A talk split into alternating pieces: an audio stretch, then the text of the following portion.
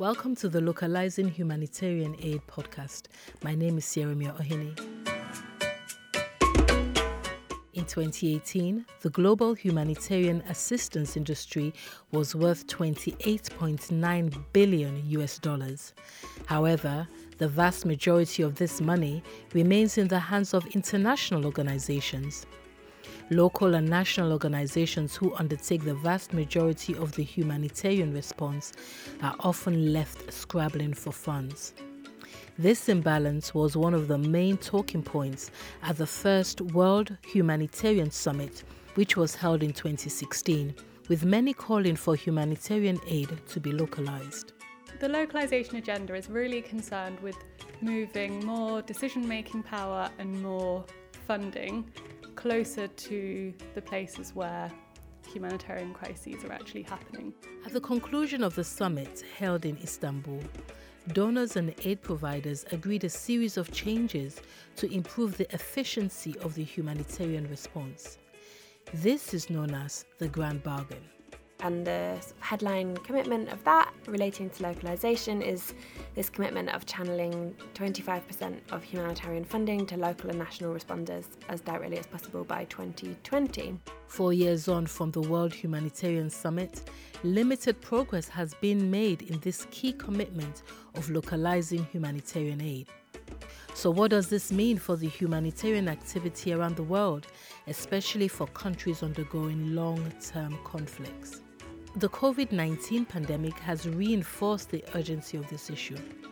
Just as in times of conflict, there is an increased risk of delivering aid. This leaves staff of international NGOs and agencies to take a step back.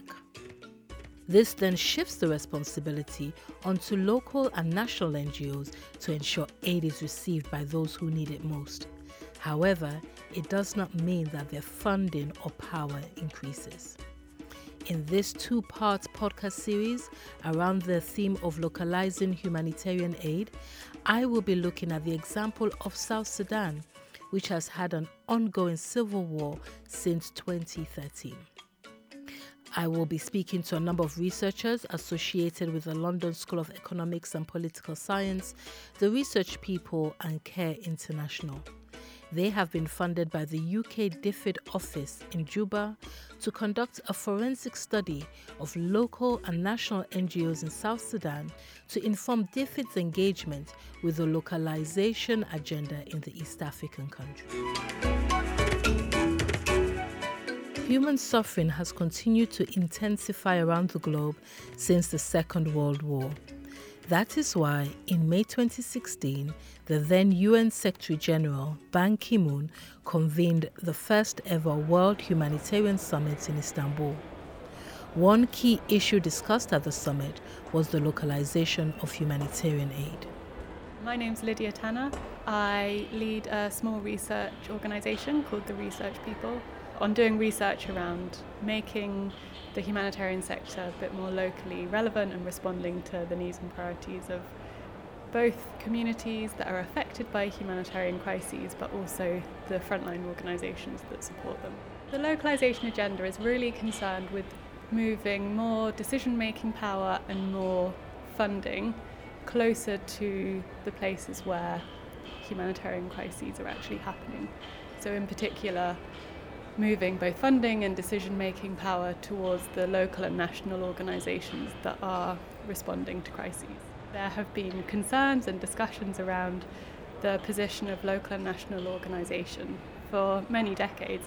But the localisation agenda, as it's known, I guess, started a bit more recently than that. And in particular, in the run up to the 2016 World Humanitarian Summit, people started talking about localization, and there were calls for commitments to be made, um, specifically focusing on how to get funding in particular uh, more directly to local and national organizations.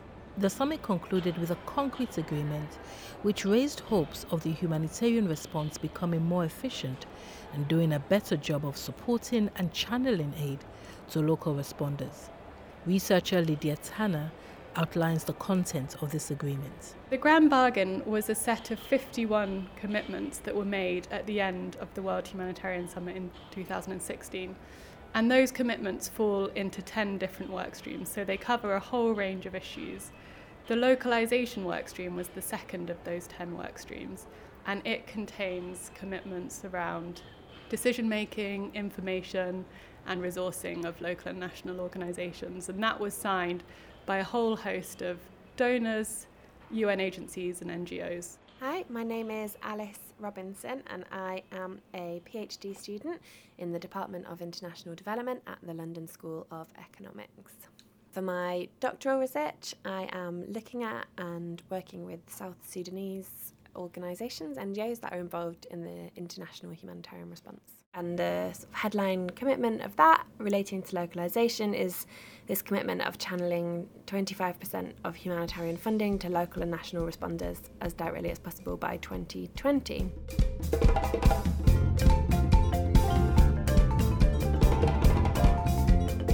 Four years on, the next World Humanitarian Summit is due to take place in New York City in September 2020, COVID 19 permitting, of course. But how well have aid donors and international organizations done in fulfilling their commitments over the past four years? According to Lydia Tanner, little headway has been made overall. Across the Grand Bargain commitments in general, there has been some progress, particularly um, on the work stream around using more cash and voucher assistance programming, and also some progress around the commitments on transparency. In terms of the localization commitment, there have been really limited steps taken, and particularly the commitments on funding have not really been met, and there has been very limited progress.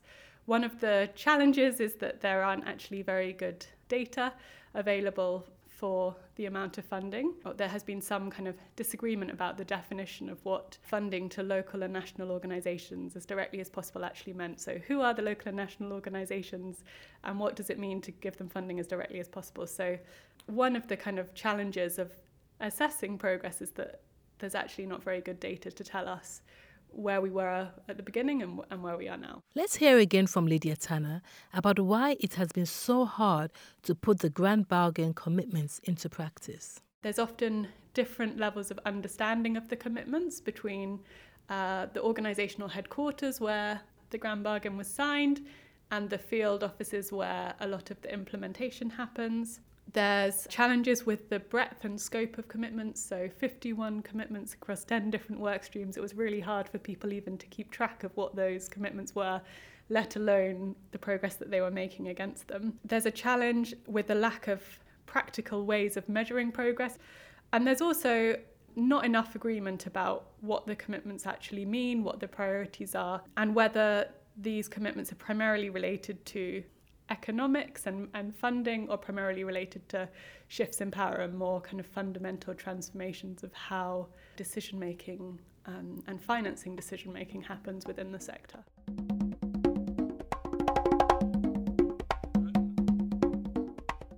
Despite this, local and national responders continue to deliver humanitarian aid within these financial constraints we can gain much insight into the daily operations, challenges, and successes of these organizations. Researchers associated with LSE, the research people, and the University of Juba spent much of 2019 with local and national NGOs in South Sudan, finding out how these operate and developing recommendations on how donors can develop more effective partnerships. And there are good reasons why South Sudan is an ideal case study for other countries suffering from long term conflicts. So, I am Naomi Pendle. I'm a research fellow at the Firoz Lalji Centre for Africa at the London School of Economics. I research on power in South Sudan and Africa generally. I think about not just the power of government, but also the power of divine authorities, of churches, of prophets, of chiefs um, and the international community. Since the 1970s, there has been an international humanitarian response to help people in need in South Sudan, right back to the 70s, in terms of helping South Sudanese people return to South Sudan, and then in the 80s, 90s, through the years of war, after the 2005 peace agreement, again helping people return, and then again during the current war. And that has definitely saved thousands of lives in moments of great difficulty, but it has also become controversial over time because of concerns of the way in which different governments have tried to manipulate that aid to serve their own purposes and to move populations or to make populations more hungry or to leave them vulnerable. So, humanitarian aid in South Sudan has both been important to save lives, but also because South Sudanese know that it can be used as a political tool to manipulate them and manipulate politics. So, according to the latest humanitarian response plan, there are still around seven and a half million people in need of humanitarian assistance, which is more than two thirds of the population. So, there are a lot of questions about how to respond to that scale of need and how to reach people that are in more remote or inaccessible places and in the areas that are worst affected by the conflict.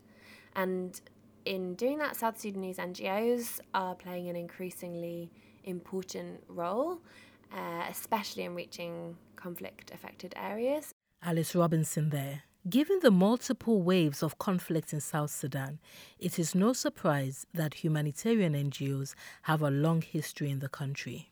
My name is Malish John Peter. I work for CARE International in South Sudan as a senior policy and partnerships advisor. The emergence of NGOs and humanitarian work in South Sudan can be traced back to the 1950s when Sudan first got independence in 1956. At the time, we had missionaries in the southern part of the country that were offering education, health, and missionary services. But due to political reasons, in the late 50s, uh, the Khartoum government expelled some of these missionaries. The first wave of civil war started just after independence from early 1960s until 1972 when the first agreement was signed in Addis Ababa to end that first Anyanya 1 conflict. And when that window of opportunity arose, we have seen that international NGOs and national NGOs started to emerge to provide basic services eh, such as water, health, education, among others, to the population that were in dire need as a, a result of the conflict that was difficult for them to produce for themselves basic needs like food, also as a result of natural disasters like drought, flooding, and so forth. But equally important, from 1983, the country descended into another major conflict, which resulted into more than 20 years of civil war between the south and the north.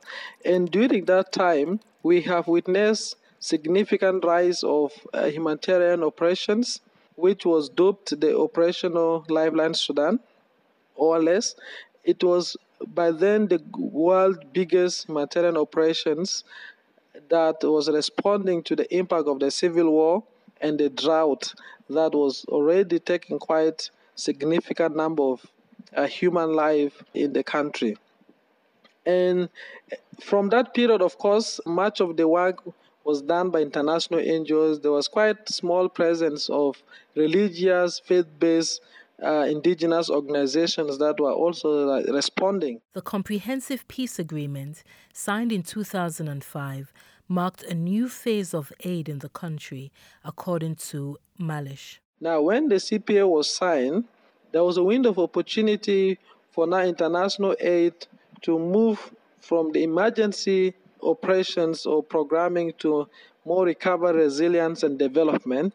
And this is the period again we have seen the strong emergence and maybe the highest number of international NGOs that came to southern Sudan to support established uh, some of the basic institutions for the uh, semi-autonomous uh, government in the south, as well as to meet immediate needs of communities between 2011 and 2020, we have seen quite strong presence of national NGOs, local NGOs, as well as international and multinational corporate companies that won contracts from bilateral donors to start providing some of the basic services in the country.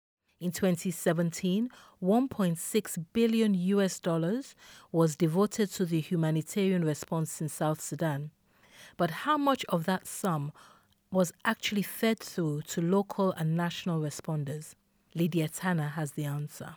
A 2017 study suggested that only 0.3% of funding was going directly to local or national organisations, and that just under 5% of funding was going to them at all. So, although they're often on the front line of the response, and particularly in those areas that are the most difficult and dangerous to access, they receive a really very small percentage of the funding. Um, and that tends to come through multiple layers of other organisations first. Much of the work done by humanitarian responders centres around emergency food relief. However, it also includes making sure people have access to clean water and other non food items, such as blankets, shelter, education, sanitation, peace building, to name just a few. John Malish sheds light on some of the other activities of NGOs in South Sudan. Humanitarian agencies in South Sudan provide a wide range of services from water, education, health, and protection are mainly delivered by international NGOs. We have also seen quite a strong presence of humanitarian agencies in the agriculture, livelihoods, micro enterprises, and development sectors.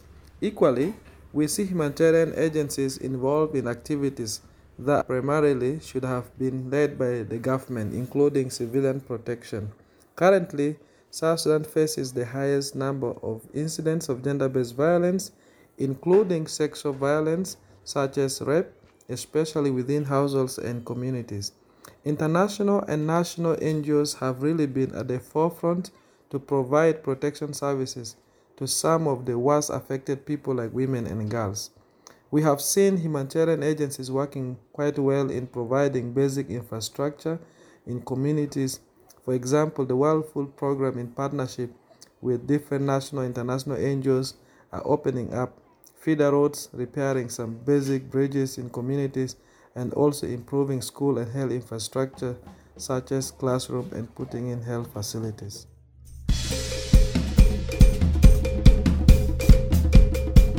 Not surprisingly, ex employees of international organizations feature heavily among founders of local and national NGOs in South Sudan. However, there is a dearth of women.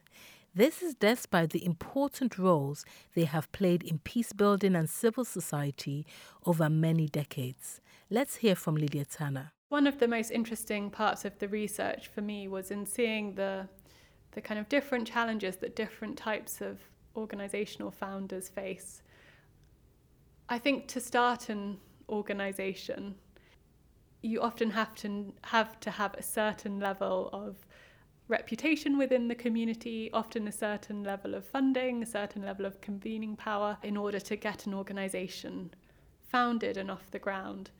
But once you do that, there are then many challenges that these founders face in sustaining their organizations, in building the relationships that they need with funders, with um, community representatives, with different holders of influence within the community, uh, and then also with all the other types of organizations and government actors that you as an organization will have to work with.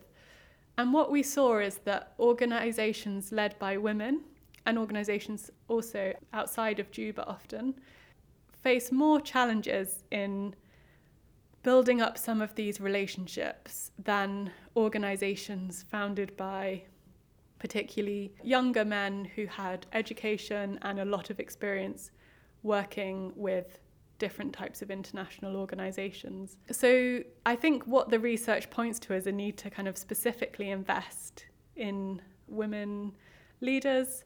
Um, there are a handful of quite prominent women leaders within the South Sudan NGO community, but many of the women led associations and local organizations really struggle to access funding and, and struggle to access formal relationships with donors and NGO partners um, that, that their kind of other founder counterparts manage. And, and so I think for organizations and donors really wanting to foster a more diverse, representative humanitarian ecosystem, there's a need to kind of specifically think about how to invest in those individuals and groups of female founders.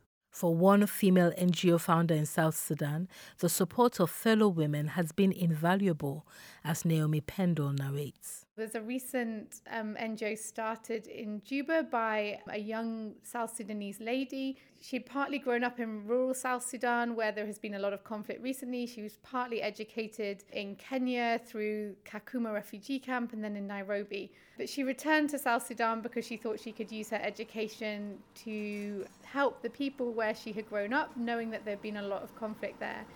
And she herself was a business lady. She'd been working for um, a printing company and had managed to earn some of her own money through that means and invest some of her own money in small businesses in Juba. And so she used that credibility to ask other South Sudanese women from her home area to also contribute. And some of them were business people, some of them were female politicians.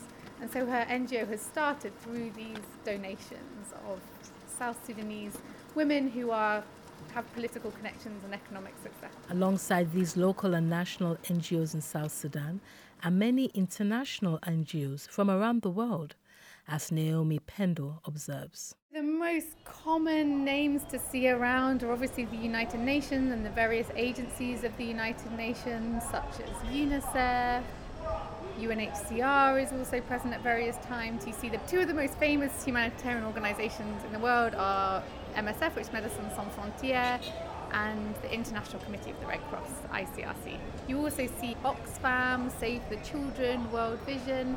These are names which are very common in South Sudan. You see their cars around, you see their offices in Juba, and many of them have been active there for decades. Given their ample resources, why is it important for these international NGOs to outsource their humanitarian response to local and national NGOs? John Malish explains. Because the national NGOs are already within the communities, they do understand the dynamics of the community. They do even, to some greater extent, know who are in need, who need to be supported with what. So by outsourcing services to the national NGOs, the international actors kind of widens their scope while building local uh, capacity for future humanitarian response. We have also seen that the presence of national NGOs in humanitarian response help a lot because they are cost effective in terms of the value of money that they spend to reach to similar needs in community vis-a-vis what international actors will uh, spend is quite minimal. But also there is value in working with national and local NGOs because of the community embedment of these institutions. They are part of the communities in need in most cases, they move with the communities. We have seen during the 2013 conflict, some NGOs, like in, in Unity State, they have to basically move with the population from one swamp to another, providing basic services. And this is something that not many international NGOs will do. It's worth mentioning that yes, international NGOs employ South Sudanese or local staff, but we all know that international NGOs have different duty of care policies. So during time of crisis, every international NGOs will be very careful to ensure that their staff are exposed to risk and so forth. For the most part, these international organizations stay in their base in South Sudan's capital, Juba. But that in itself can pose a real challenge for some local responders seeking international partnerships, as Alice Robinson explains often kind of successfully growing an NGO depends on what we talk about in the report as social, political, and economic capital. So often like ability to engage in the international system and to know how to access funding and who to speak to and what forums to be a part of and how to write a proposal and all these things. Um, it also funding depends quite a lot on presence and visibility in Juba. So organisations without a base in Juba often really, really struggle to access fund, like large scale resources from the international system. Some of the new South Sudanese NGOs who have emerged to respond to the recent crisis, they have been very intentional about being kind of South Sudanese and kind of a national representative, both because they want to serve the strangers, but because also they feel and they know that international support will come through this. But also, some of the older NGOs have a history that means that they have kind of fallen across these political divides. So, so there is one um, NGO that was founded in the early 2000s. So it's an old NGO, old South Sudanese NGO in South Sudan, and they are based in what became an opposition-held area in 2014. Um, and the strength of their programming has been in opposition held areas, but they also have a significant base in Juba, and therefore they are constantly crossing the lines between opposition held areas and government held areas. They're constantly having to work with authorities on both sides of that divide, and their very identity has been as humanitarians that have allowed them to um, move between these spaces in ways that others cannot. And that hasn't always been easy. They've felt pressures both um, from government authorities and from opposition authorities to polarize and to favor them more. And it's been many of their workers have had to struggle on a daily basis to navigate these relationships, to appease the authorities, to explain to them that they are humanitarians, um, and to create that space that will allow them to operate despite this kind of polarizing context. So it's not always easy to be neutral and to be impartial, but they have struggled to do that because if not, they could not operate in the context of South Sudan and move between the government controlled Juba and these opposition held areas. We're really encouraging donors and international organisations to look for ways to engage with organisations headquartered outside of Juba, where it's often much more difficult for them to access funding, particularly for those who don't have any presence in Juba at all. And one way that we're suggesting that donors could think about doing that is by working through, for example, the subnational level offices of the of UN OCHA, which is the humanitarian coordination body. Lydia Tanner there, and before her, Naomi Pendle. What better way could there be of ensuring that humanitarian funds benefits people the length and breadth of Sudan? In this episode, we have looked at the localization agenda, which really came to the fore during the World Humanitarian Summit in 2016. And the headline commitment of that relating to localization is this commitment of channeling 25% of humanitarian funding to local and national responders as directly as possible by 2020. However, donors have fallen short in achieving that goal. But it is critical that the delivery of humanitarian aid is as sufficient as possible in South Sudan, where nearly two thirds of the population still need assistance. Donors and international NGOs can work towards dispensing funding by partnering with local responders without a base in Juba. There is also a specific need to invest in women in order to develop a more diverse humanitarian ecosystem in the country. In the second and final episode of this series, we will be exploring the challenges local and national responders face in securing funding and protecting their staff in crisis situations. Thanks to John Malish of CARE International, Naomi Pendle and Alice Robinson of LSE, and Lydia Tanner of the Research People. Find out more about this project by visiting the website lse www.ac.uk forward slash Africa forward slash research forward slash NGO dash sector dash IN dash South dash Sudan. Thanks for listening.